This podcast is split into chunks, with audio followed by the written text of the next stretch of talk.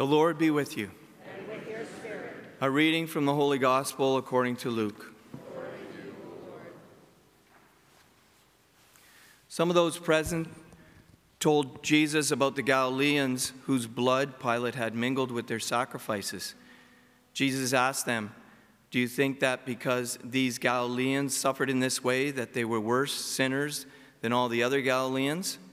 No, I tell you, but unless you repent, you will all perish as they did. Or those 18 who were killed when the Tower of Siloam fell on them, do you think that they were worse offenders than all the others living in Jerusalem? No, I tell you, but unless you repent, you will all perish just as they did.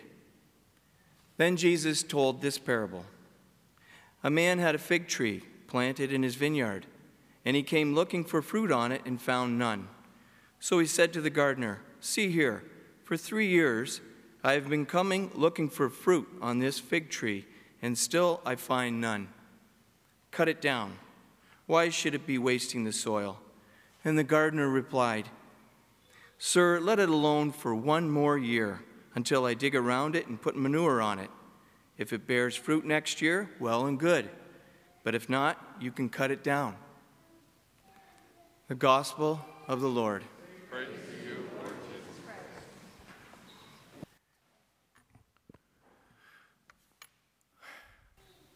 Okay, a man has an appointment with a doctor to go over his test results. And the doctor says, Well, I got some good news and I got some bad news. What do you want to hear first?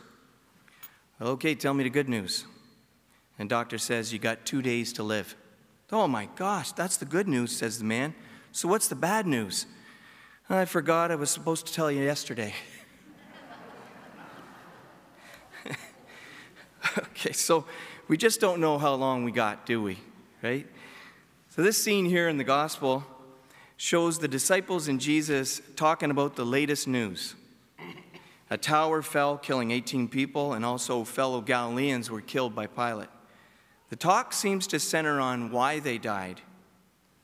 Were they bad people? Why do bad things happen to good people? And Jesus interrupts their discussion on finding a code as to why people die, and he says that these Galileans were not worse than the other Galileans. And then twice he repeats, Unless you repent, you will all perish as, the, as they did. Now that's harsh words.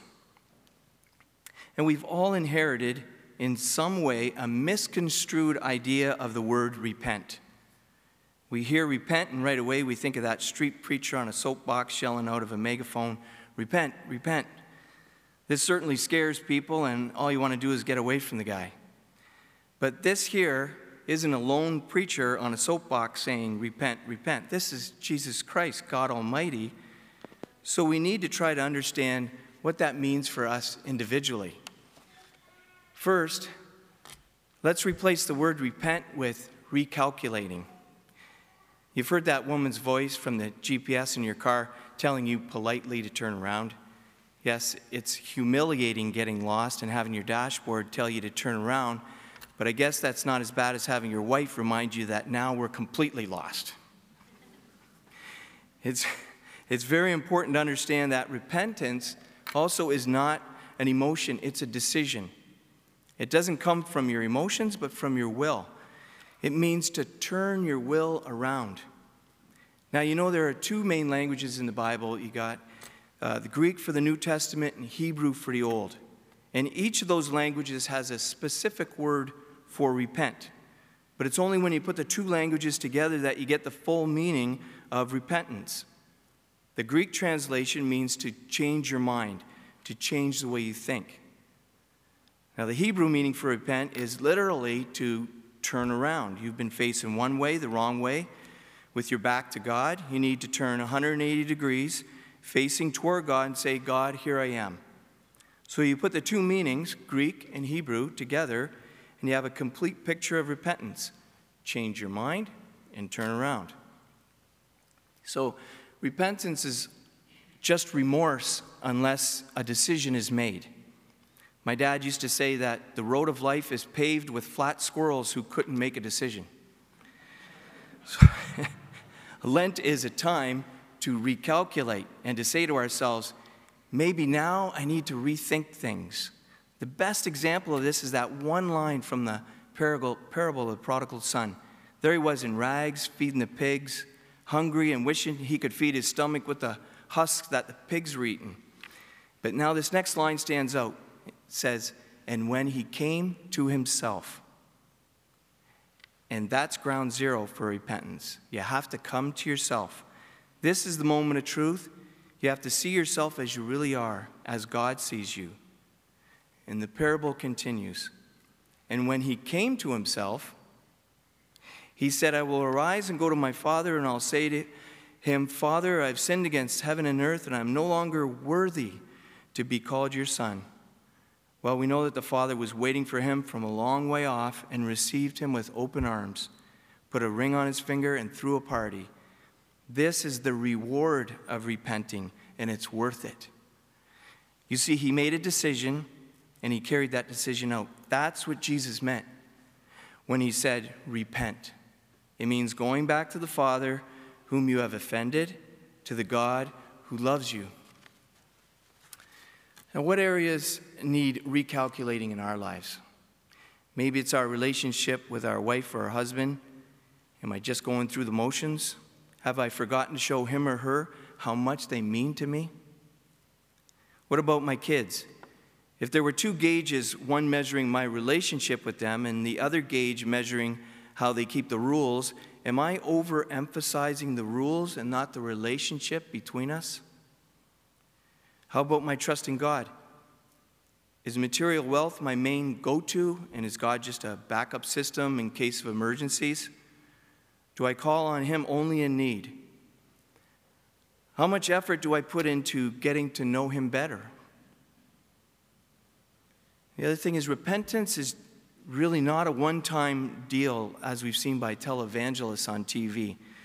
It occurred to me that repenting, turning, is a bit like turning a Great Lake freighter. It takes a long time to make the turn. If you've ever witnessed that on the Detroit River, it takes a long time. True story. Uh, I have these friends who live on Riverside Drive, and their bedroom faces the water. In the middle of the night, one of these huge tankers decided to turn around.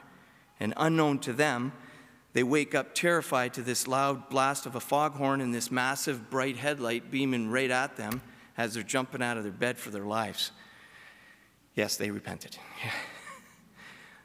uh, most of us do repent, but we get discouraged forgetting that this is an ongoing process. To turn from trusting in material things to trusting in God. It's a lifetime of work. So we need never to be too sure of ourselves. We need to just keep that process of turning and recalculating an ongoing thing. And also, we need to be patient with others who are in the process of turning their lives around. In our first reading, God reveals himself to Moses I am who I am. In turn, we need to reveal ourselves back to God. I'm poor, I failed, I need you. We get bare before a family doctor, as humiliating as that is, it's, it's for our own good we need to get bare before God also. And so we thank God we have the confessional for that. God says in Isaiah, Wash yourselves clean. Come to me now and set things right.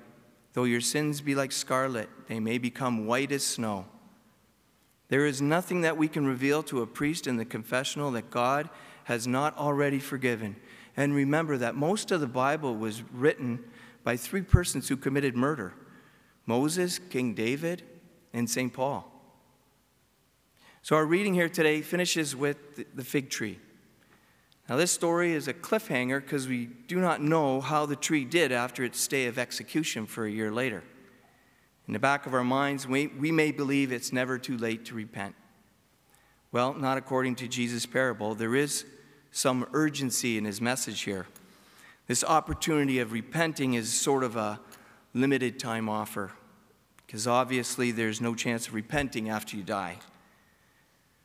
So, God is not like that irresponsible doctor with the good news and the bad news. No, He comes to us today in this scripture, in our conscience, and He lovingly warns us way ahead of time rethink, recalculate, turn around. And he invites us again and again, saying, Come, let us make things right.